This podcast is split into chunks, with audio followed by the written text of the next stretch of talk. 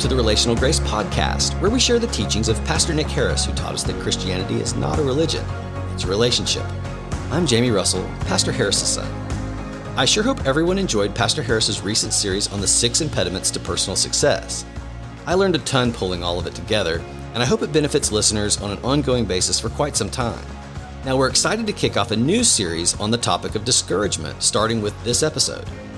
Now, I know it doesn't sound like the most exciting or uplifting message series ever. However, it goes without saying that discouragement is something we all face to some degree. And I feel like Dad's approach is very personal and, in the end, highly insightful and very encouraging. Now, I have to say, working on this podcast has been a great experience for me personally over the last year and a half. We have several other projects planned down the road, but for the most part, I work on this podcast several days a week to ensure I hit my goal of releasing at least one episode a week. And along with all my other responsibilities, it can be a grind for sure. At this point, we are publishing our 80th episode this week. When listening to this message, I thought a lot about this podcasting journey and how there are many times where, admittedly, I can simply feel discouraged. It made me think way back to riding home from church with mom and dad all those years ago as a small kid. Back then, there were no iPads or iPhones, so it was just me in the back seat, sometimes with my big sister Amy, and other times with the two of us and our big brother Deke. We would always concentrate on not touching the back of Dad's seat because that was one way to get the glare of death from him in the rearview mirror. We would either bicker with each other, play slug bug, or simply look out the window and stare. Shoot, back then, there wasn't even a highway from downtown to our house, so we'd take the slow back roads and it probably added on 10 minutes to the drive. I remember listening to whatever it was mom and dad would be discussing. You couldn't really help but hear it. Almost every Sunday, mom would listen to dad say, I just don't think anybody heard what I was saying today, or, oh, I just didn't get my message across the way I wanted to, or, oh, attendance looked low today. They may have gone somewhere else to church. I almost feel that if I close my eyes, I can practically hear dad going down one of those downward spirals still today. The message featured in this episode was very interesting for me to listen to from that vantage point.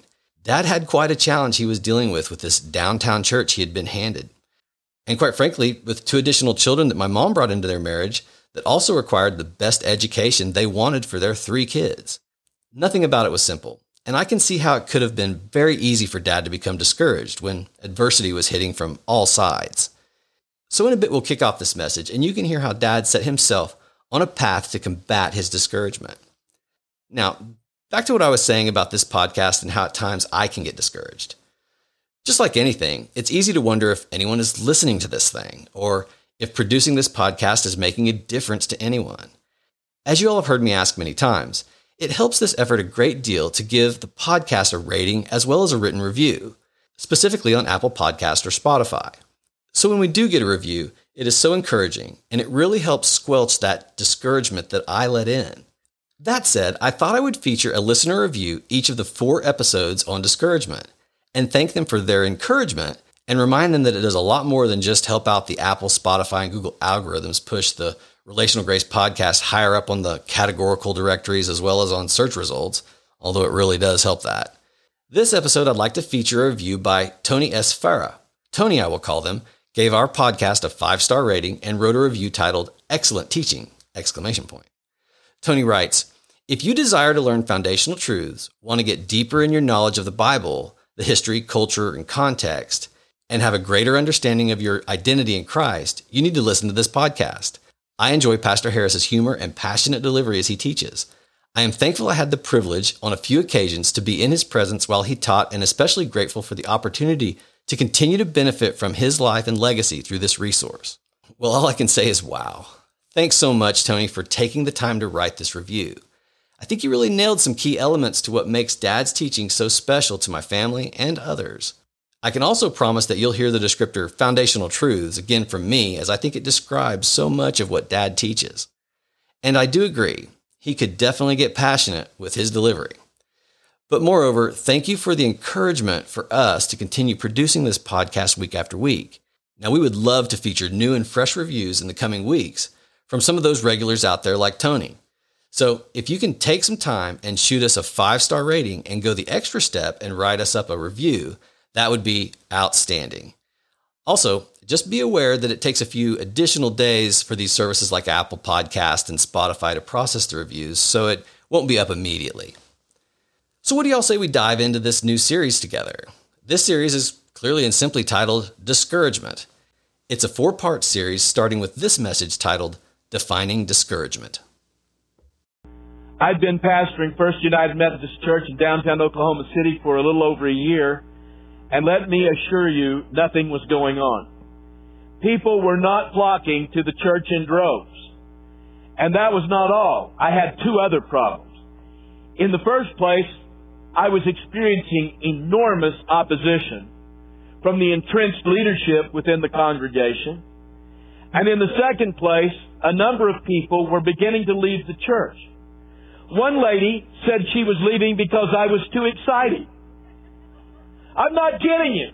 She said, I'm leaving because you're too exciting. And she was afraid that my excitement was going to cause her to have a heart attack. Others were leaving because I preached too long. And still others were leaving because I preached too loudly. Now, in addition to all of this, Chris and I had three children in private schools, and it was breaking us. The fact is, we received our paychecks twice a month. You know about that. Once on the first and the other on the 15th. And what we did was this. We used the first paycheck to pay the school bills, and we used the second paycheck to take care of all of our other expenses. And as a result of all of these things accumulating, I slowly but surely began to take my eyes off of Christ and I began to focus them on our circumstances.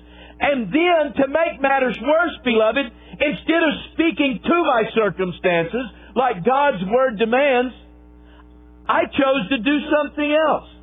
I began to talk about my circumstances, and I talked about them to anyone who would listen.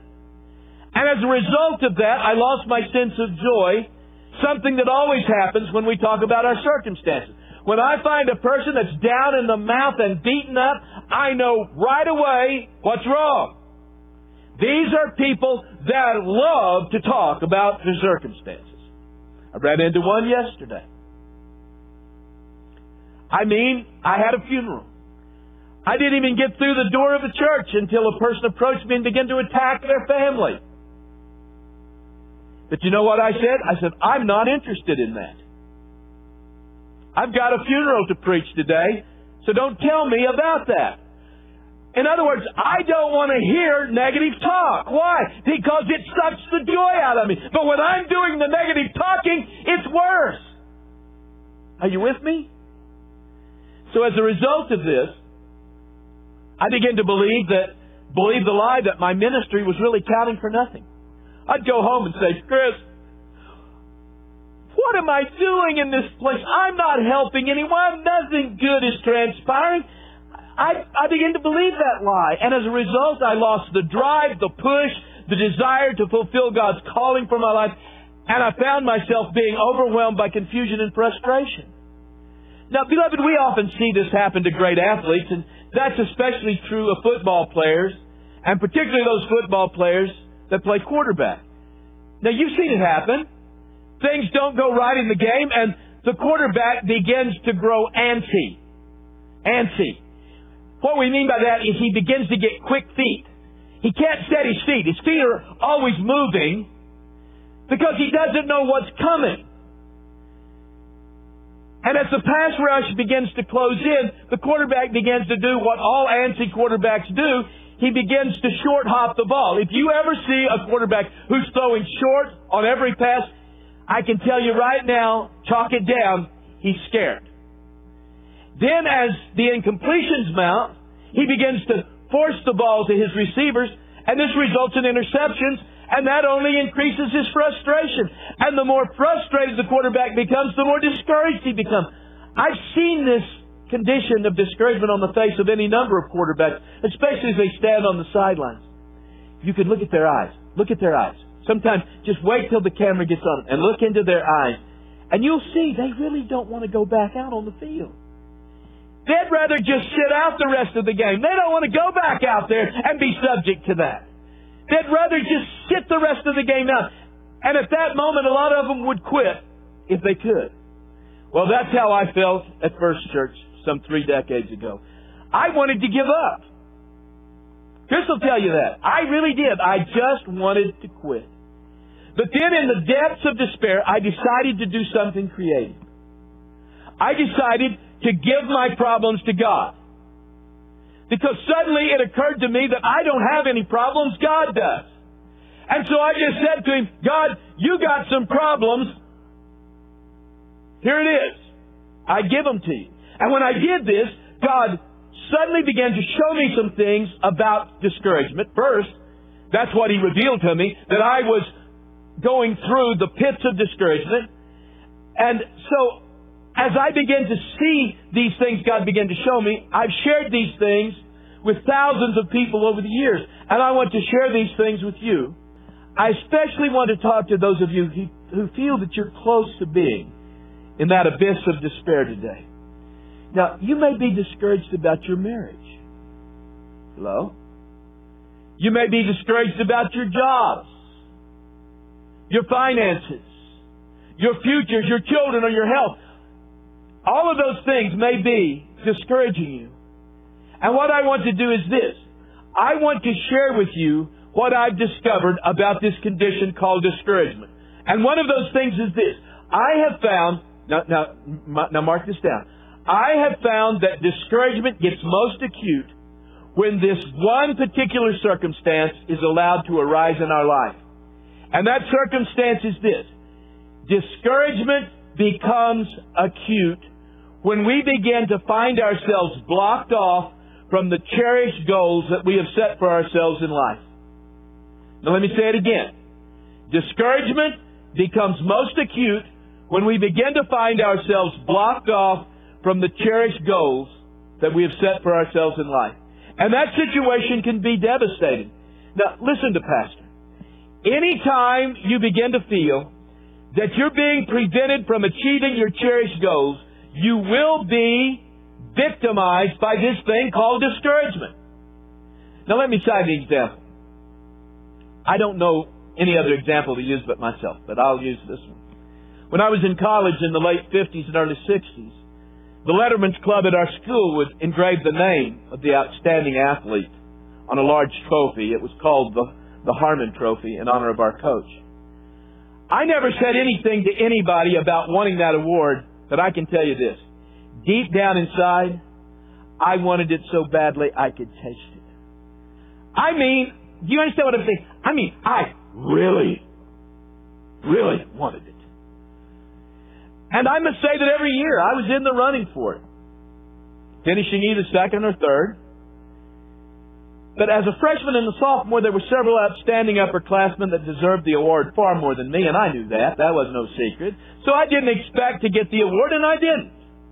However, my junior year was a totally different thing. It was my best year athletically, and I felt it was now my turn to be recognized. But to make a long story short, I didn't receive the award as a junior either. One of my very best friends, as a matter of fact, the guy that was my best friend totally in college, was given the award in a close vote. Now, I knew he was an outstanding athlete. And in my heart, I knew that he was very deserving. And of course, there was always next year, so that was okay. But the next year would not prove to be my year either. I had a bad back that year. I was plagued by a separated shoulder, and I continued to try my best I worked hard. I really wanted that award. I had one more shot at it, and I did everything I could. But when I would think about these things, there was no question in my mind that I didn't deserve that trophy. I wasn't being good enough to get it. So I would push myself harder and harder and harder to perform better, but I, I couldn't. There, there, there were limitations, and I began to see that cherished goal slip away. I didn't get better as I forced myself. I got worse. And my pain would often be so great that I couldn't force myself to even move. Therefore, I knew that I would never receive the trophy. You see, being awarded the trophy was simply beyond my control. And therefore, the road to my goal was blocked, and I felt hopeless. And every time I would think about it, the discouragement level would grow and grow. It over a stupid trophy, I just felt constantly like I had a blanket thrown over me. Now, beloved, I can assure you of this. the condition of discouragement has always thrived on feelings of helplessness. I can tell you that the moment you feel helpless, you're going to begin to feel discouraged. In fact, there's a real spiritual principle involved here, which is this. Our spiritual enemy gets beside himself with joy when he finds us feeling helpless. He delights in our feelings of helplessness. He's ecstatic because he knows that if he can make us feel helpless, he can discourage us, and he knows that no one is immune to it. Remember this in the wilderness of Judea. Remember that? He goes out and tempts Jesus. He even tried to discourage Jesus of Nazareth. And if he tried to discourage Jesus, it's a dead dog cinch. He's going to try to discourage you. Now, I find it interesting when I look at the assault that Satan made against Jesus. Was I find it interesting when I look at his sense of timing. Think about it. When did the evil one choose to attack Jesus? When Jesus was strong and at his very best? No, no, no. No, you know the answer. It was when Jesus was at his weakest. Satan didn't come against him until Jesus had been fasting for 40 days and 40 nights. And understand this. He's not going to come against you when you're the strongest. He's going to come against you when you feel helpless and alone. And that is when he's going to assault you. Now let me share with you what our spiritual enemy aims to do when he attacks us. His goal is to prevent us from walking in victory. His goal is to compromise our witness. His goal is to prevent us from experiencing physical or emotional stability. His goal is to keep our marriages in disarray. And how does he attempt to do all of these things? The answer is this. He attempts to do these things through blinding us. That's his approach. That is how he works in this area of discouragement. He blinds us. Now, I can promise you this. He will do everything in His power to keep us from being able to see the solution. You see, if He can keep us blind, there are solutions, but in our blindness, He keeps us from seeing, a lot of times, what's the most obvious to us. And if He succeeds in His attempts to blind us, we'll begin to grow weak and faint hearted. Our courage will begin to be drained away. Now, let me tell you what makes this situation doubly tragic. On the inside, we may be saying something like this. Some of you, sitting here listening to me today, may be saying this to yourself. We know what God's Word says. It says that we're more than conquerors. Right? But we say, look at where we are. Do we look like we're more than conquerors? And the answer is, no, we don't. And the reason why we don't look like conquerors is because we've chosen to believe in our circumstances rather than believing in the promises of God. Others of us may be saying this. We know what God's Word says. It says, greater is He that is in us than He's in the world. But do we look like we're doing greater than the world? And the answer is, no, we don't. And the reason we don't relates to the fact that we've chosen to believe our in our circumstances rather than believing in the Word of God. So we find ourselves discouraged, disillusioned, and distressed, and we don't know why. We've tried and tried and tried to overcome our circumstances, but the pressure has been too great. The load has been too heavy. In our hearts, we want to go on with God, but our spiritual light has gone out, and discouragement has closed in. Now, my friends, without question, there is a spirit of discouragement loose in our world today, and it is attacking believers. It is attacking believers everywhere today. There is an oppressive spirit. I see it everywhere I go. Every church in which I preach, I see this oppressive spirit of hopelessness that is hamstringing the church of Jesus Christ across the globe. Thousands of believing people, people just like you, people just like me, will wake up this morning and find themselves in a place where there seems to be no way out. But, beloved, we can have victory. There is a way out. We can be more than conquerors. I don't care which area of our lives has fallen prey to the scourge of this, uh, discouragement. There is a way out. Listen to Pastor. Remember this God is on our side. And I can tell you this about your God. Your God does not want you to be discouraged. Now, did, did you get that point? And not only does He not want you to be discouraged, He'll give you the power to overcome it if you will allow Him. Now listen to me again. Our God knows as well as we do that this land of discouragement and disillusionment is an awful place to dwell. And He wants us to leave that land and He wants us to leave it now. Now as I told you earlier, I've lived in that land at several times myself, but eventually I got sick and tired of living there. I wouldn't give you a dime for living in discouragement. I wouldn't give you a dime for living in hopelessness and helplessness. I'm telling you, that is no place to live because you're no fun.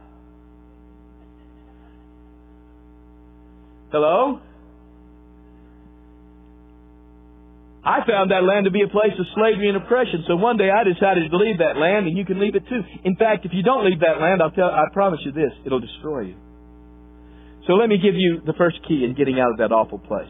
This is where you start. Start by recognizing the real source of your discouragement.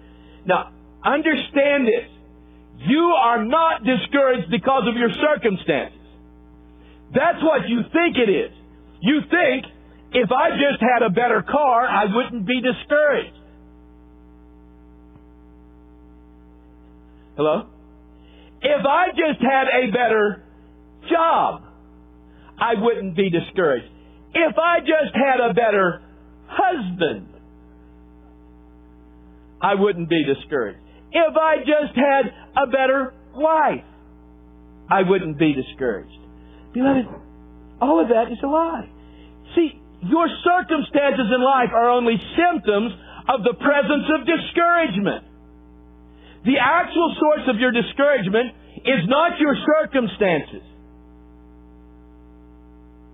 The actual source of your discouragement is a person a malignant personality often called the devil. Now, I can assure you that you cannot defeat him until you know exactly who he is. Now, I must confess to you that I myself did not know Satan's real identity for years. I thought he was a myth invented to explain the presence of evil in the world. Oh, back in my college days when I was such an intellectual. Were you ever an intellectual? At one time in my life, I was an intellectual. At least, uh, if you didn't think so, I would alert you to the fact that I was.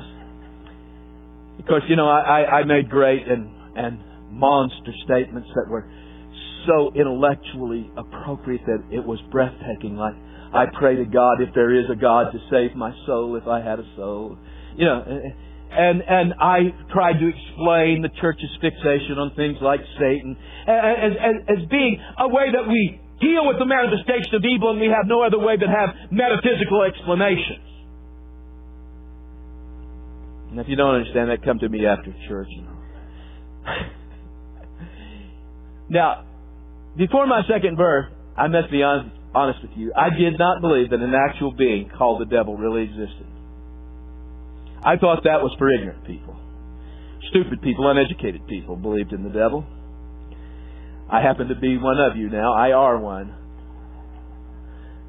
But after my conversion experience, I began to read the pages of the New Testament, and there I found that Jesus said that a real personality existed called Satan, that he had met him face to face, and what I began to understand is that Jesus cannot lie. Therefore, there must be a being called Satan so I began to examine this malignant personality. I began to examine how he works. And then God showed me in the midst of all of that, as he began to assure me that there was a real presence in this world called Satan, then he began to show me some key facts. And one of the key facts he showed me was in 2 Corinthians chapter 4 verses 3 and 4. And it reads as follows. But if our gospel is veiled, see a lot of people don't understand our gospel.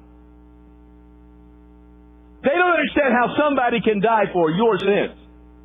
Who didn't commit your sins. I mean, it's, it's veiled. If our gospel is veiled. It is veiled to those who are perishing, whose minds have been blinded, who do not believe, lest the light of the glory of Christ, who is the image of God, should shine on them. But now, you see, I began to see things clearly. That I had lived blinded by the God of this world, by this being called Satan. He had kept my eyes closed to spiritual things. I did not understand the gospel because I couldn't understand the gospel. There was a veil over my eyes. But as soon as I understood that verse, I began to see things clearly. It became, became clear to me that Satan really does exist and that he had once blinded my eyes so that I couldn't see what was happening. For 29 years, he had kept me spiritually blind, using this condition to trip me up, to discourage me, and to defeat me. And at times, he even used my blinded condition to overcome me. Now, let's stop for just a moment and see what this scourge of discouragement really is. Let, us let's, let's think about this word discouragement for a moment. Begins with the letters D-I-S, dis. So this D-I-S is dis in discouragement means, look in your dictionary, it means to be away from or apart. Away from or apart. Dis. It can also mean the reverse or the undoing of a certain thing. Think of that. The reverse or the undoing of certain thing. Dis. Now, the suffix ment in discouragement means the result of or the condition of. So discouragement is the condition of being away or apart from courage. Are you with me? To be away from or apart from courage. It can also be called the condition of being undone from courage. So then, if discouragement is associated with courage or a lack thereof, then what is courage? See, that's where it comes down. We've got a dis and we have a mint, and we have courage in between. So what is courage? Well, our word comes from the Latin word cur, which means heart, and the suffix age, which means condition. Therefore, in reality, courage means a condition of the heart. Therefore, discouragement means to lose heart. What happens when you become discouraged is you lose heart. Now, the dictionary defines courage as that quality of mind or spirit that enables one to meet opposition or danger with calmness and firmness. So if you're discouraged, what's happening? You're not meeting your circumstances with calmness or with courage. You're being shaken. Now, courage, I can promise you, was not what I was experiencing 29 years ago at First Church. Instead of being able to meet my circumstances in opposition with courage, I yielded to discouragement. See, my spiritual enemy had deceived me, then blinded me, and then lied to me. He told me he told my subconscious mind that I could not win, that my opposition was too powerful for me, and I would eventually fail. He told me that a strong church in a downtown area is an impossibility in this day and age. He told me that no one in his right mind would drive all the way downtown past dozens of other churches to hear me preach. He said, What kind of proud guy are you that you think anybody would drive past another church for you? He told me that I'd done everything I could do in downtown Oklahoma City. So I should resign and go to some easier place. And I regret to tell you that I listened to every single word my spiritual enemy had to say to me that day. Every single word. And I continued to listen to that cosmic liar. And as a result, I grew what? More and more discouraged. The more I believed it, the more I lost heart. I began to be ill-tempered with everyone, including my wife and children. I had trouble dragging myself out of bed in the morning. I was in a bad place. No, now nobody had to tell me I was in trouble. I knew it. Finally, I came to the sanctuary one day, as I did every day, and I knelt to pray. But this day it was different. I agonized before God. I knew that I could not go on that way and be a whole person. Something had to give. So I said, Father, Show me what is wrong with me. Help me overcome this thing. It's been three months since I've heard from you, and I need to hear your voice. I need for you to talk to me. Now, as you've probably deduced already, there's a very good reason why I wasn't hearing from God. It's not because God had been silent. No. I couldn't hear God speaking to me because I'd been too busy doing all the talking. God couldn't get a word in edgewise. Suddenly, when I shut my mouth and started listening for God, when I started stopped talking about my circumstances and gave them to Him, He began to witness to my spirit, and He revealed that He had allowed me to struggle with my problems long enough. He told me that He had allowed me to wallow in the abyss of despair until I became fully aware that I couldn't handle my problems in my own strength and wisdom, that I was willing to turn them over and surrender them to Him. Then God revealed to me in a flash of light that I had allowed my spiritual enemy to place a spirit of discouragement upon me.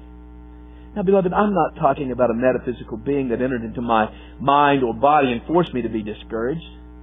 Just look at the word pneuma as it is in Greek.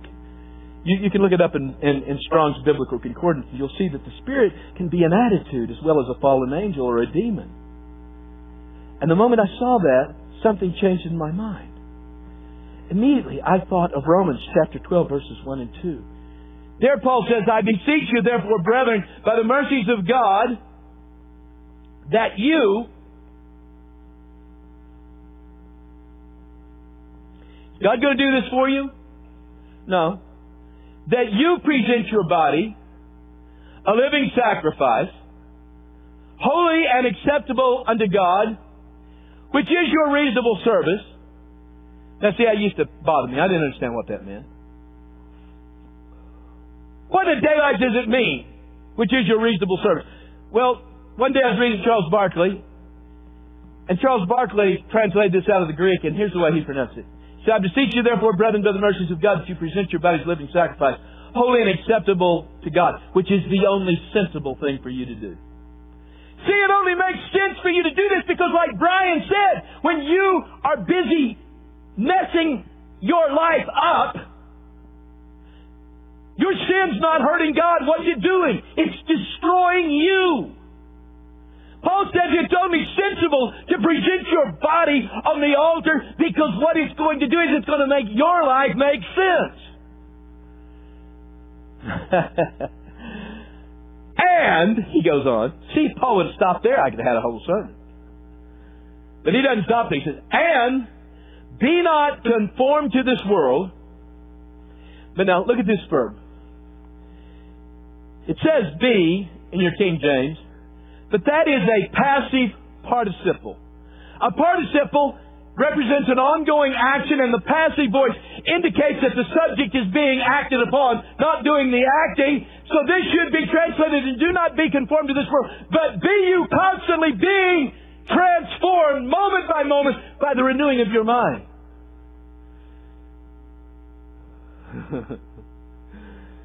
Instantly, I understood what I was saying.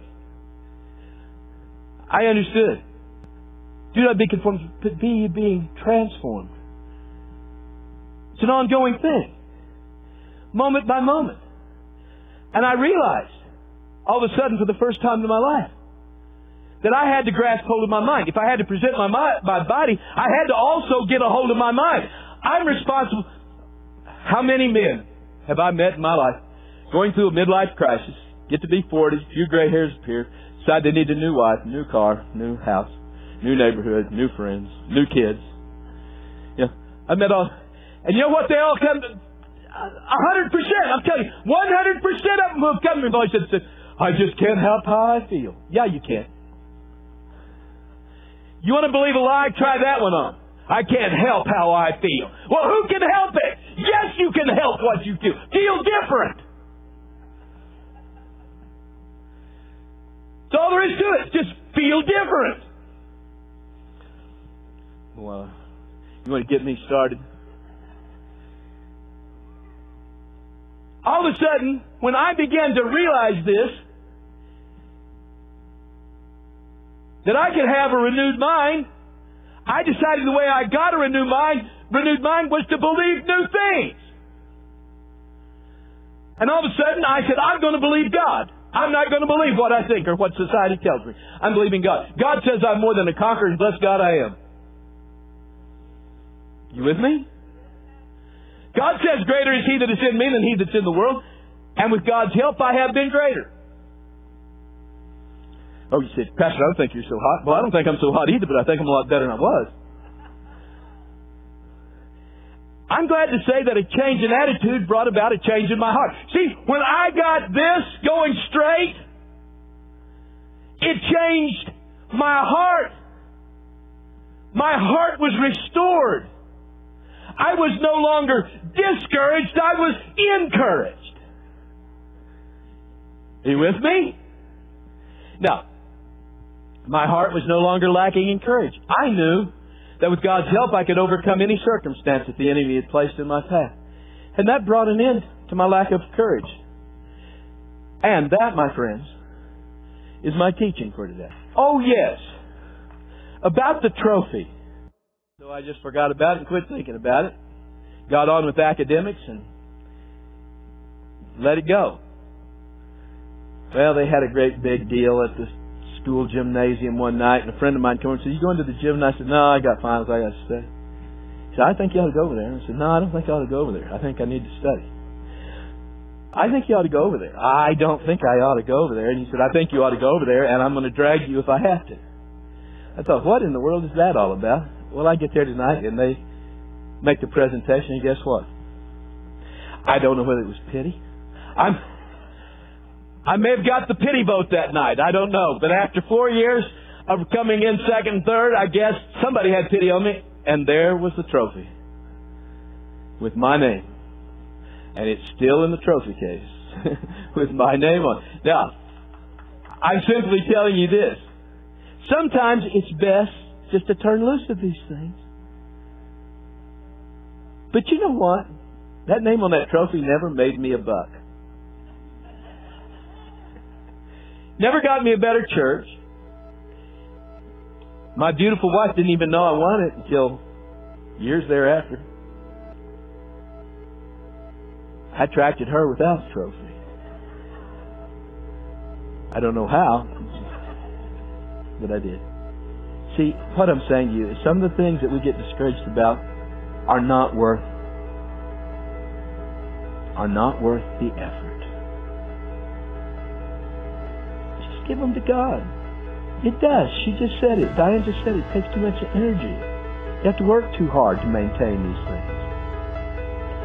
You know, it's like it's like bitterness. Don't be bitter.